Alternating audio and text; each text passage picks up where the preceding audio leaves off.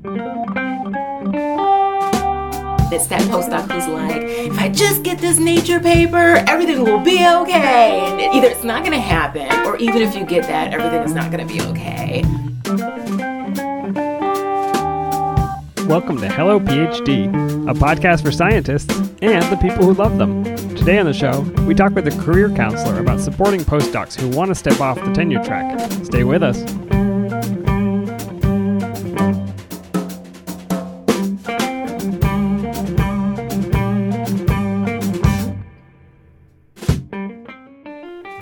And we're back. This is Hello PhD, episode 27. I'm Joshua Hall, And I'm Daniel Arneman. and we'll discuss the human side of science and life in the lab. Hi, Dan. Hello, Josh. I have a very special treat for you this week. Lay it on me. Well, you know how we we normally do our ethanol section and we have an IPA that comes kind of from the North Carolina area? Yeah, what's what's Well, new this week? Well, we're going to do something totally wild. Okay. I got I got us an IPA from Virginia. Oh my goodness. I drove I drove through there for the Christmas break, stopped, tried to get something exotic, but I just the pull drew me in. So we are are sampling the Missile IPA from Champion Brewing Company in Charlottesville. Well, you know, Dan, uh, I feel really bad for listeners out there who don't like IPAs. They long for a pilsner. I'll pick up something different next week. we'll just drink a glass of water next week and we'll tell you it was like a Bud Light or something. This is my home state of Virginia. I haven't had any of the, what did you say, the Champion Brewing Company. Haven't had that from Charlottesville. It's got missiles right on the front. It's got some missiles. 65 IBUs for your tasting pleasure. seven percent ABV. What do you It's think? good. It's good. I like I like this. Um, so this has some Cascade, of course, but some Simcoe and Summit and more. And it, it does not have the piney flavor, the elusive piney flavor I am searching for. I want to know the name of that hop. It is not in this one, but this is not bad. I'm so glad that I have achieved a level of not bad in your in your taste test. Um, I will give it the Virginia bump. How about that, Fair enough. Dan? I am so excited about our topic and our content for this week. I'm always excited, but we're going to talk to Dara Wilson Grant this week. That name sounds vaguely familiar to me. Yeah, I believe you have met Dara. So, little full disclosure background. Uh, when I was a suffering graduate student, and I said to myself, I don't know what I want to do, but it's not this. Um, I went to University Career Services, waltzed through the door, and I don't think that. I, I think they were accustomed to dealing with a lot of undergrads from different departments. I don't think they had seen a lot of graduate students from the biomedical sciences. And so in that office, I met Dara Wilson Grant. she was telling me about meeting you and the first thing she said was when Dan walked in, I did not know what to do with Dan. Yeah, I and and Well, my response was I don't know what to do with Dan either. every but week and you have to deal with it every week the you know the system was not set up for graduate students to come in there and, and get help. You know they had the the myers-briggs test i could take and the strong interest inventory but there was nobody really thinking or talking about what do you do with a with scientific training outside of the lab.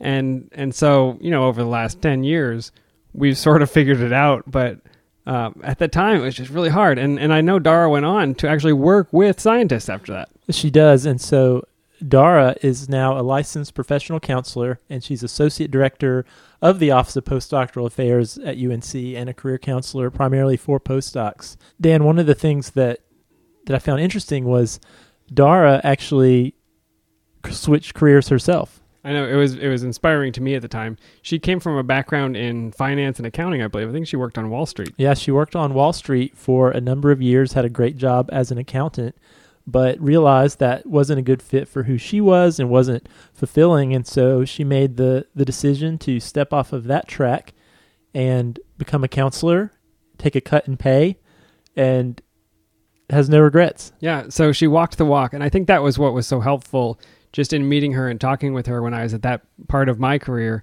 was to talk to somebody who had been through it and survived it.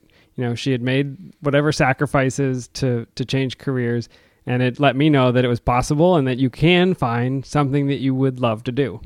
Yep. And that is our topic for this week, Dan. That probably fairly common phenomenon that a lot of postdocs go through, a lot of graduate students go through who are in the PhD training path.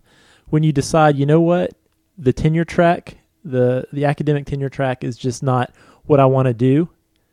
That can be that can be a tough decision to come to. Curse you for deciding that. No, but but Dara wrote an article that that we saw on LinkedIn. Um, it got a lot of feedback, and the title was "Standing at the Crossroads: When PhDs Abandon the Tenure Track Career Path." It's a bit provocative of a title, um, but you sat down with her to ask her about how she decided to write this article and and some of her thoughts on PhDs that you know went for the air quotes alternative careers. Yeah, this is Dara's day to day life is is talking to postdocs who have had this very struggle, and I was happy to sit down and talk to her a little bit about this article. Dan, I think all the listeners out there are really going to enjoy this and really got get a lot out of this. I know that I did. My name is Dara Wilson Grant, and um, I am the Associate Director here at UNC's Office of Postdoctoral Affairs. I am also a licensed professional counselor. Um, and I also have a consulting business called Careers in Bloom. So, one of the things that I really wanted to talk to you about was you wrote an article that was up on LinkedIn, mm-hmm. and it was called Standing at the Crossroads When PhDs Abandon the Tenure Track Career Path. What made you write this article? That's a good question.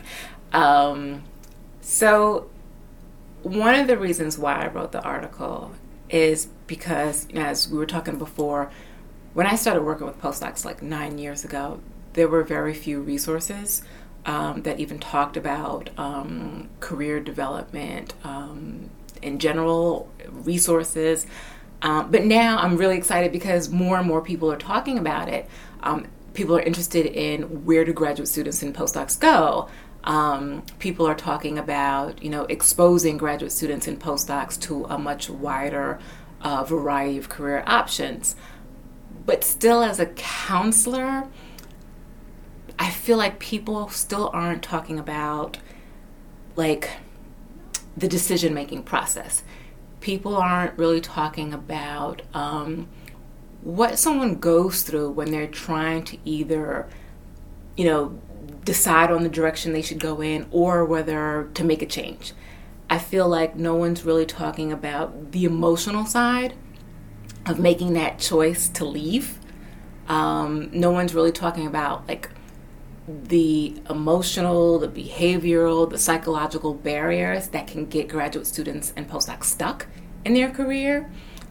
And like I feel like I'm always talking about that every day with postdocs or with colleagues, but it wasn't something I was reading about. And I know graduate students and postdocs are talking about it amongst themselves.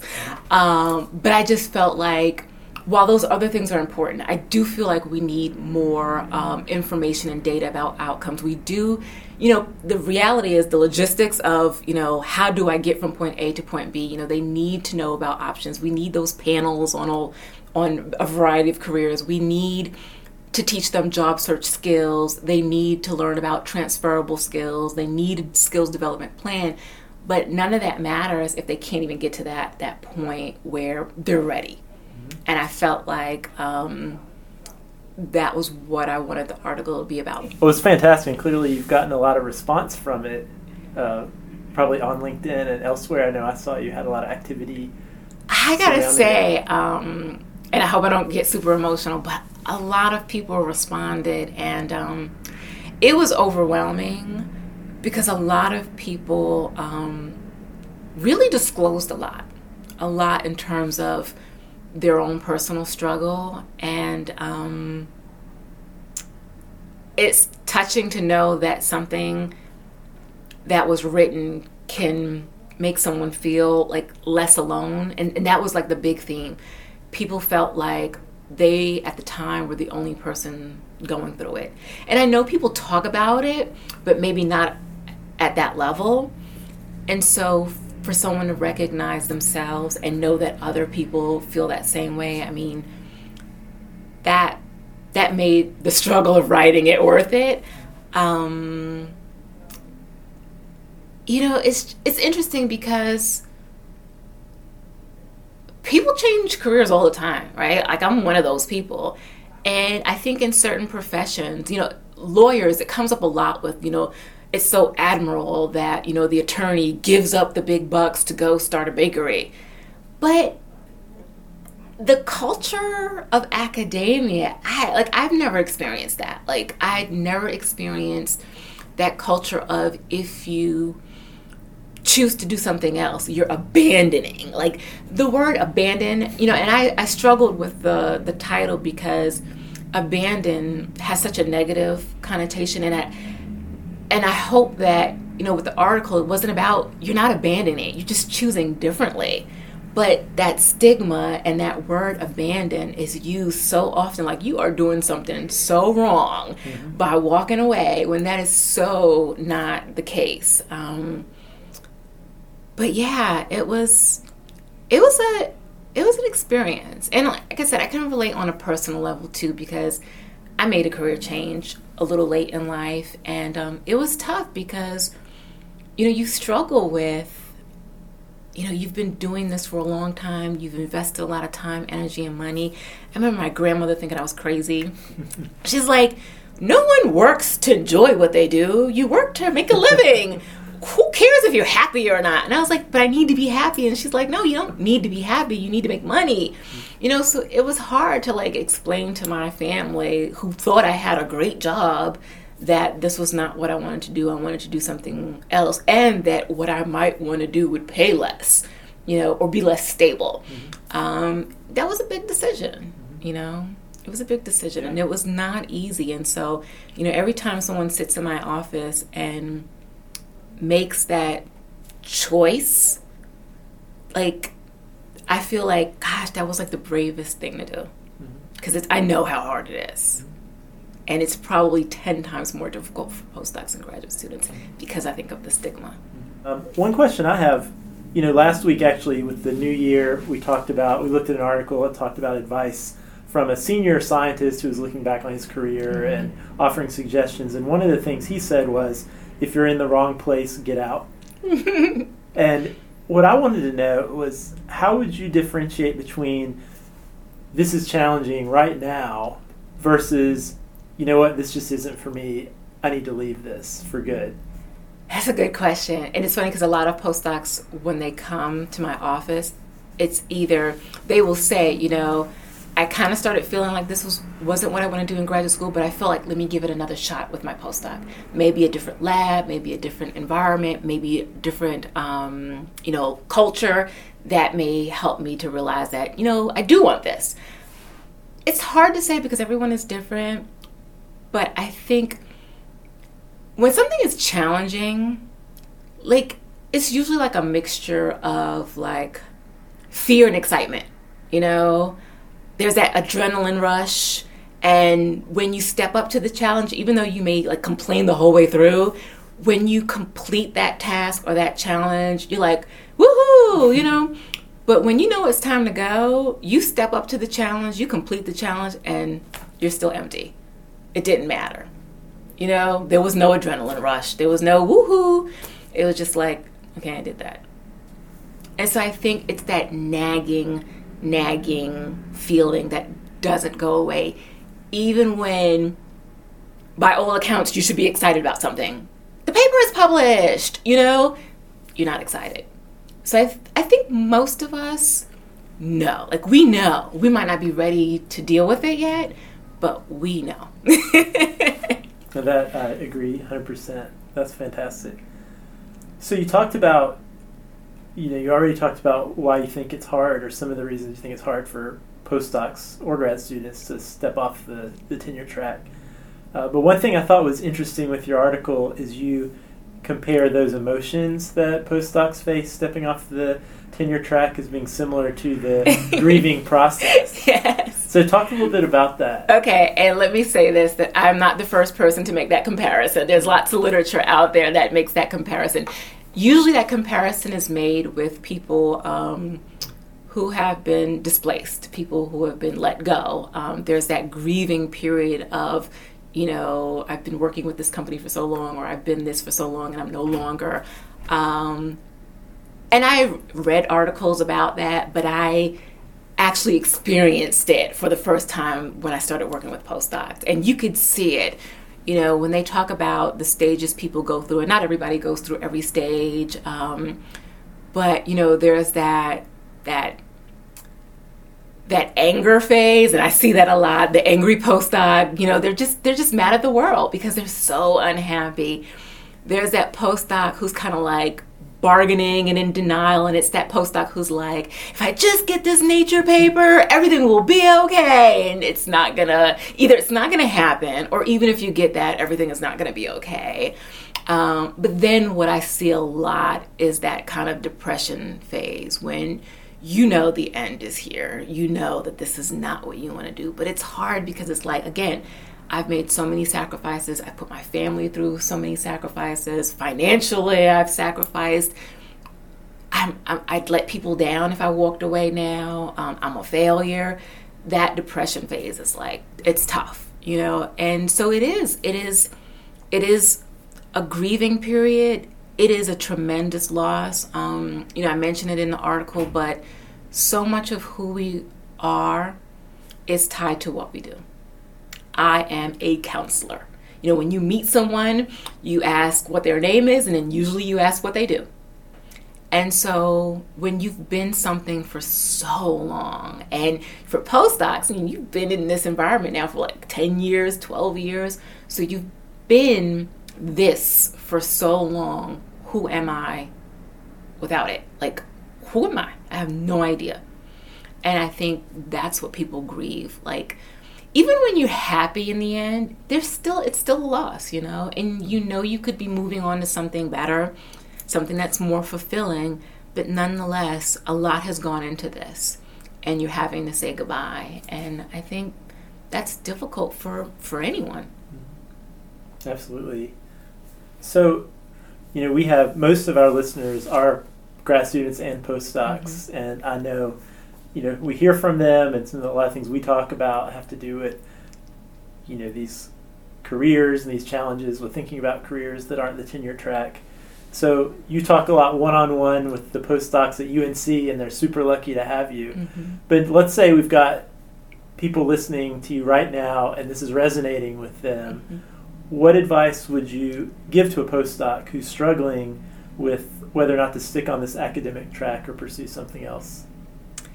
That is a good question. My advice, um, I think deep down you know what you know whether or not you want to stay or go, right? The difficult thing is if I choose to move on, how do I do that? You know, how do I do that? And my advice would be you don't have to like do anything immediately. You know what I mean? Take your time, work on your exit plan. You know, if you're a graduate student um, and you're going to finish this up, um, and and again, it's case by case. I mean, there may be some situations where it may not be the best thing to finish it up. In other situations, it may be the best thing to finish it up. But let's just say you decide I'm gonna wrap this up get this dissertation out. But in the meantime, this is where it's important. While you're doing that, you've got to do other things. Um, the postdocs who I feel like have been really successful in making that transition had a long transition period. So they may come in one day and say, I don't want to do this, but typically it's like a year, a year and a half before they actually move on. And in that time, they're holding up their obligations in the lab or wherever they're doing their research. You know, they're doing what they need to do, but they're also out there exploring other interests. You know, joining clubs or professional associations. They're talking to people in fields that they think might be interesting. Um, you know, they're testing the waters and taking their time so that they can make a really informed decision. Um, you never know what you want to do until you experience it. And you can't just go out there and get you know a part-time job doing something else. But you can certainly take steps to expose yourself to all the different things and then kind of figure out what seems like it might be a better fit. And I can give you like a concrete example of you know a postdoc that I work with not so long ago, and she gave me her permission to use her story. Um, but she was she decided she didn't want to stay in academia anymore, so we put together a, a timeline. It was going to be a year, but she had very clear and specific things that she was going to do in that year to facilitate that transition. And one of the things, just to keep herself, you know, sane, was to get back to the things she enjoyed. So um, she's a vegetarian. She started a vegan blog, and she loved it. And it actually took off and won awards. And she actually now has a cookbook out. Um, but then she got involved in like Durham Seeds and some other programs, just to kind of have that balance between, you know, the grind and just that that mental health and just doing some things I just enjoy funny enough, the things that she just did for enjoyment actually led to her next position. Once you kind of step up to the challenge, the universe rewards you. That's that's what I believe. Like once you make that decision that I'm going to free myself of all of this and I'm going to put my energy into, you know, finding a path that makes me happy. You get out of the lab, you start doing things, you meet people, you talk to people, things will happen. But you have to like take action so, my advice would be have an exit strategy. Put a plan in place, give yourself a reasonable amount of time, but do some things. You know, talk to people. You know, you'll find that you'll talk to someone and realize, nope, that's not interesting at all. I thought it was interesting, but no, it's not. You move on to something else. No, that's fantastic advice. Um, you know, you talked a little bit about all of the response you got from from people who the article resonated with. Did you get any negative feedback or critical feedback from people within academia? I got one negative that I that I that I got one negative one that I'm aware of. There may be other negative because what happened was people started forwarding it to other like groups and things like that. So this was actually a response, a comment that was put forth to a group that the article was forwarded to. And this person, whose name I will not reveal, but I don't think she read the article. Um, I think she read the title. And she was just like, you know, I'm so tired of people and their negative whining, um, was what she said. And I, am not going to lie, I cried. um, and I get I think a lot of people are sensitive about this topic. Um, she felt like it was bashing academia, and that was absolutely not my intention to bash academia. Um, what my intention was was to, you know, let people know that they're not alone, but also shed a little bit of light on you know some of the external reasons why it's so difficult for people to to make that shift. You know it's hard when you have you know colleagues or pis you know saying oh you can't cut it or oh you know just negative things because you want to do something different. And so you know it, it hurt my feelings but that was that was the only thing that i i read um, like i said there could be other things out there i don't know and i don't want to know at this point but for the most part, you know, people were really thankful and appreciative. And and those were graduate students and postdocs. This particular person was a faculty person.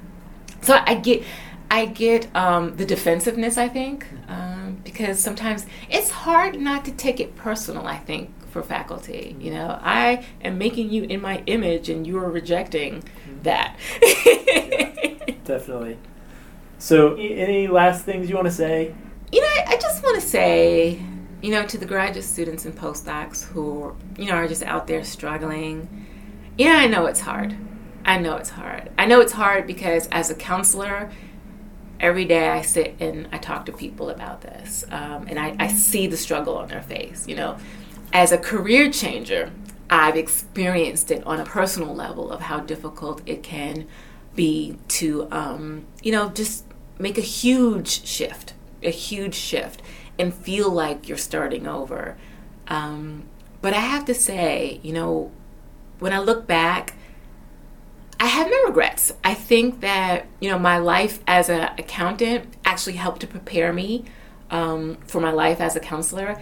I feel like there are skills that I have as a counselor that other counselors don't have because of my accounting background, and I have learned to use that to my advantage. Um, I think I couldn't have gotten to where I am right now had I not gone through this, you know, period, I mean, you just don't know what you don't know, right? So I would say you have so much more to gain by taking that step. Um, I am so much happier now. I am so much clearer about what I want. Um, making this type of change has made it really easy for me in my career to know what I want and what I don't want, what I say yes to, what I say no to. Um, I just can't imagine, like, looking back, being a miserable accountant, like, still being a miserable accountant who just, you know, you know those people who, you know those people who you look at them and you say it's time for them to go. Like, you don't want to be that person. So, you know what? Give yourself a chance at finding something that's going to make you happy. I mean, it, it clearly cannot be worse, right? If you're unhappy. And the other thing is, if you start doing something new and you don't like it, guess what? You switch gears and you change. I mean, the statistics say, and it depends on where you read the statistics, but most people, by the time they retire, will have changed careers between three and five times. Like, not jobs, but careers between three and five times. So, you know, this is just evolution, right? well, uh, we are obviously big fans of Dara and her work. Um, for those of you listening around the world and around the country, if you want to learn more about uh, some of her ideas on on postdoctoral training and how to change careers and things like that, she does have a website. You can find her at careersinbloom.com, where she writes a blog, and uh, there's some great articles up there for more information. But you can also get in touch with her via that website. Again, that was Careers in Bloom, um, and so that's a resource that that anybody around the world can enjoy. Absolutely. I've read several of the articles, and they are all fantastic, um, as is the one on LinkedIn. And obviously, we will put a link to that article and to Dara's website in the show notes so you can read more. Dan, that was obviously great. Dara had so many wonderful things to say. What jumped out at you?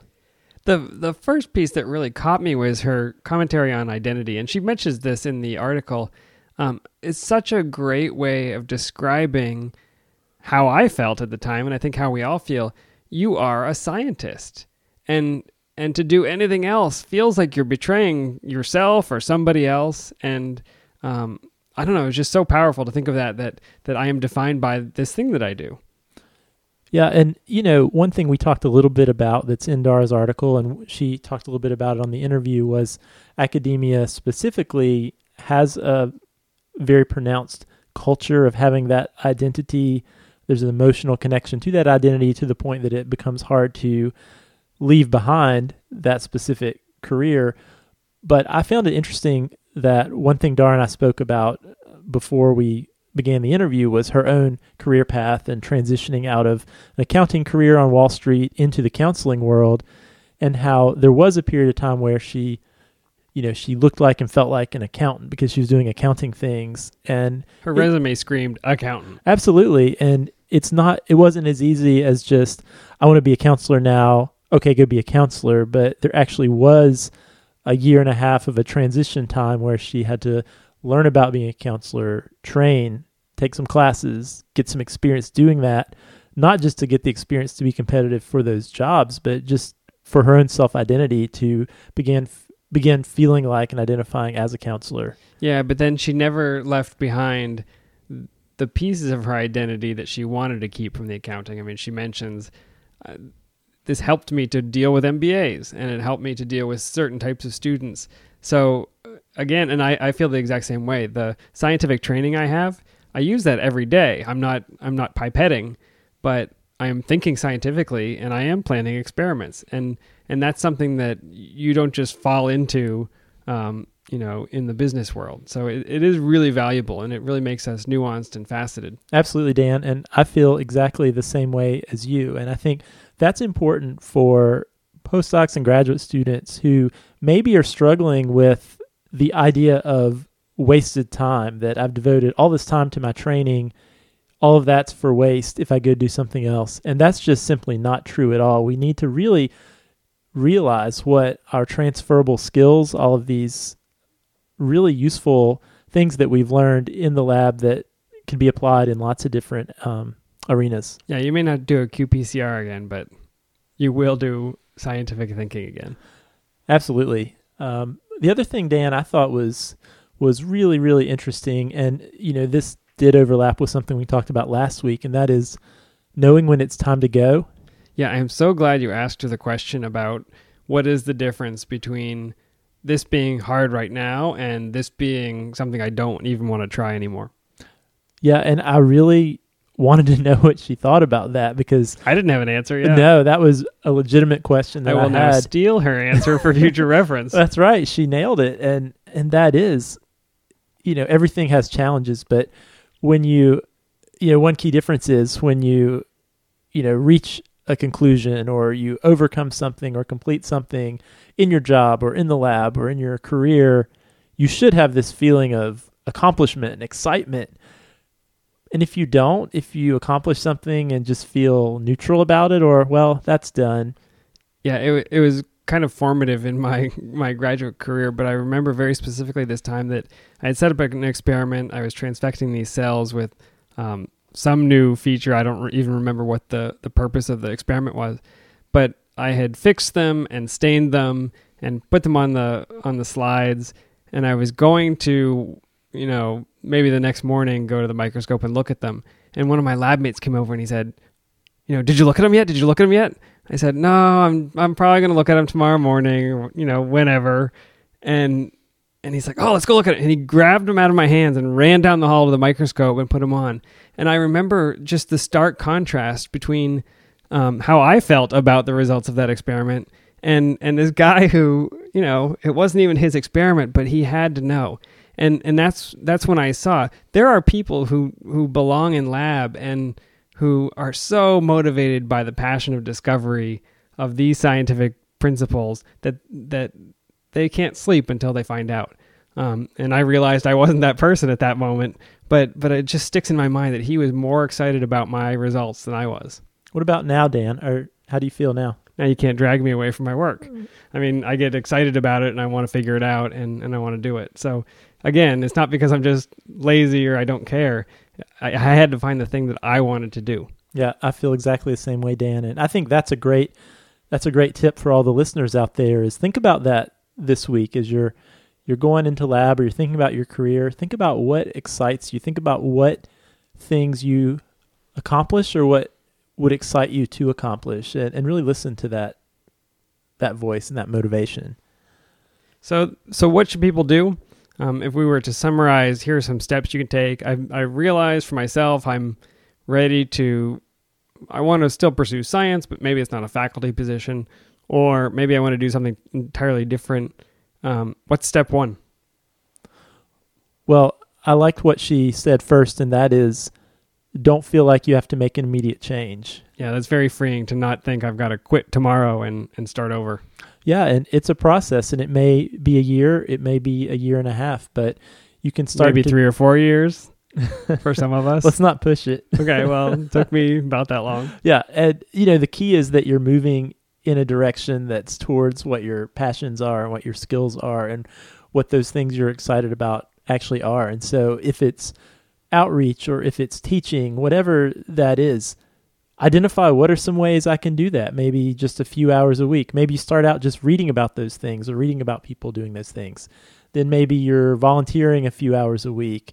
Um, but I think what you'll find, and this is one of the things Dara talked about too, is as you start incorporating some of that into your day to day lab work, you're going to feel much happier, much more motivated because you're actually doing some things that that fulfill you. Yeah, it really frees up your creativity and uh, just just taking that first step to do something that you like will help your brain.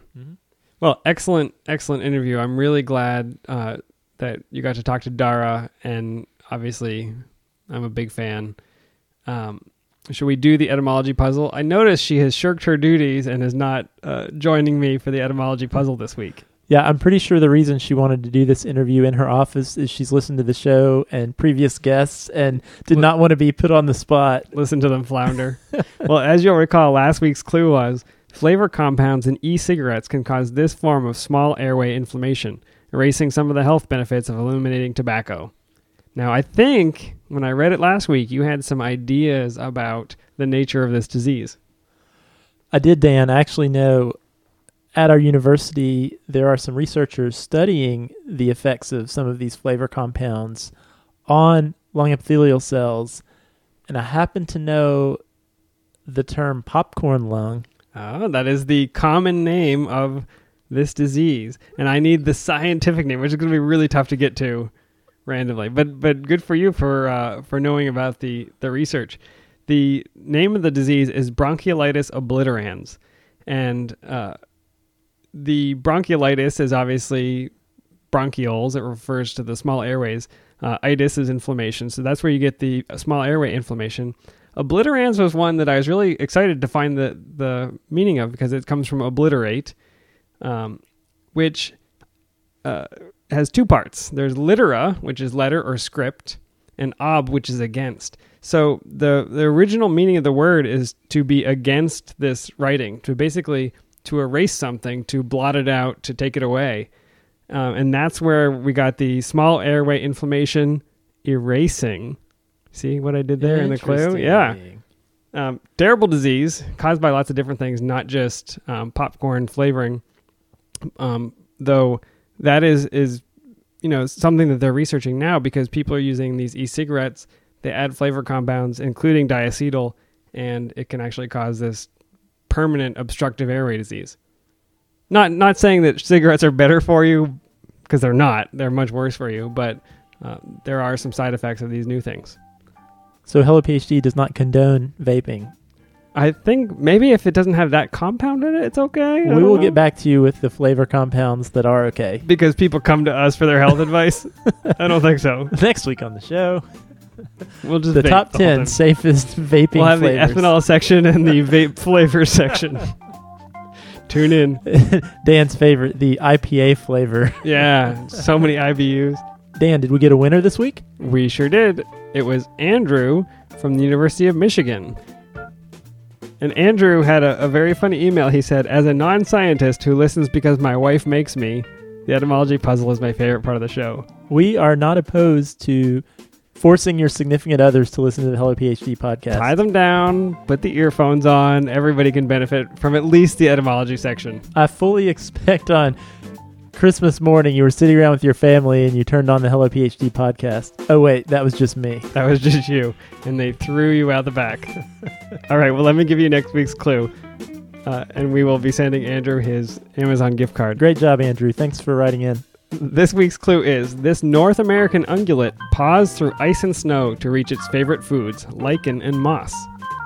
I'll read it again. This North American ungulate paws through ice and snow to reach its favorite foods, lichen and moss.